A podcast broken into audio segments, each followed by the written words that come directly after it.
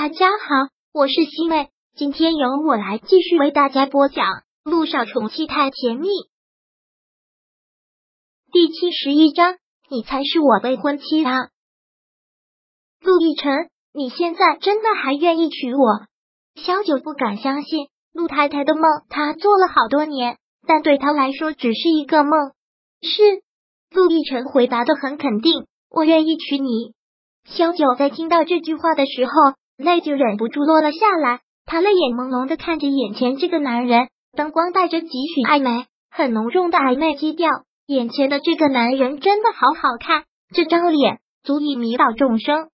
从之前到现在，从刚开始对他心动，到现在已经将对他的爱进入骨血，对这个男人的感情，他从来都没有变过，一分钟都没有变过。他也是吗？时过境迁，已经过了六年。他真的还愿意在原地等他？他们两个真的还可以回到那些美好，不计前嫌。陆亦辰，你再回答我一遍，你真的愿意娶我？你真的还愿意要我吗？小九直直的看着他的眼睛，就这样傻傻的问：“小九，你给我听好了，我这辈子唯一爱过的女人是你，唯一想娶的女人也是你。你最好给我听清楚，因为这些话我不会再说第二遍。”但是陆亦辰话音未落，萧九就很主动的抱住他的脖子，吻上了他的唇。够了，对他来说真的够了。就算这一刻让他死都甘愿了。萧九就这样吻着他，很用力的吻着他。他爱这个男人，爱了十年，不曾为其他任何男人动心，没有兴趣多看任何男人一眼，不管是心里、眼里还是梦里，都只有他。现在他还愿意。娶她那是不是已经证明了爱情可以战胜一切？是不是还可以奋不顾身的再赌一次？不知道，萧九真的不知道，脑子里面一片空白，有的只是这个男人给他的三寸天堂。此刻他就想躲在里面不出来，永远都不出来。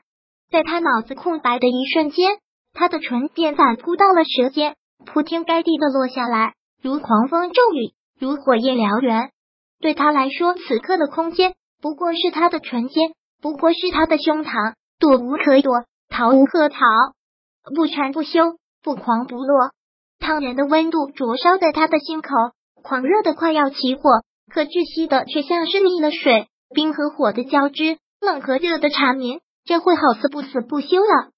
萧九这下是真的无法呼吸了，好像被卷入了什么漩涡，小小的身子一直沉溺着。而要是不马上抓住什么东西，就会被吞噬一样，手无措的去抓住了陆亦辰的头发，用力，可还是无法呼吸。那种苦苦从喉间沁出的粗犷喘息，带着极度哀求，好似在恳求他的赦免，可是依旧很徒劳。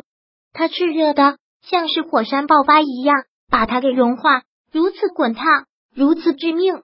那火燎所到之处，无不与他共燃，化水为灰。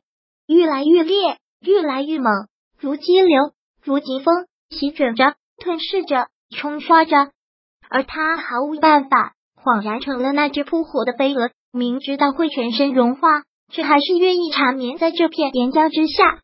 时隔六年，萧九真的是连想都不敢想的这一夜，竟然就真实的发生了。他们的女儿就睡在隔壁的房间，而他们两个在这里缠绵如若，做梦。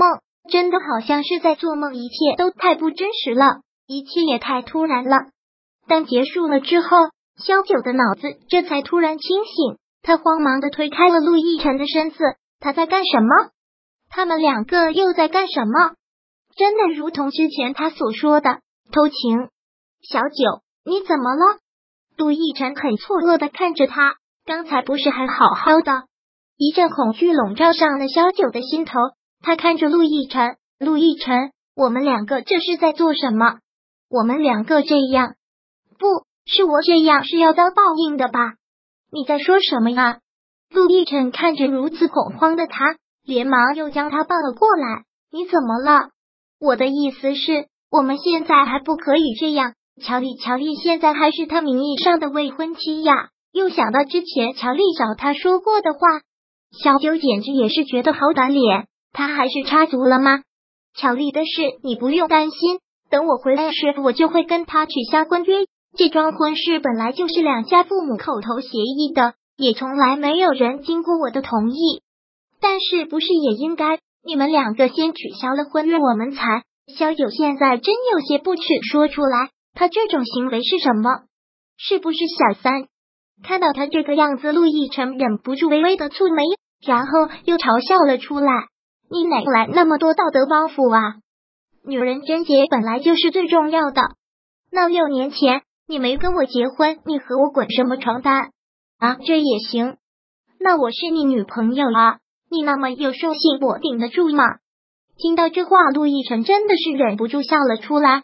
这个小女人有时候真的是很可爱。于是，陆亦辰拿过了手机，说道：“那我现在就跟乔丽、跟乔家，也给我妈打电话，跟他们说他们私定的这桩婚事，在我这里不作数。”一边说着，他便真拨出去了。小九慌忙的将手机抢下来挂断了，忙说道：“谁让你这时候打电话了呀？”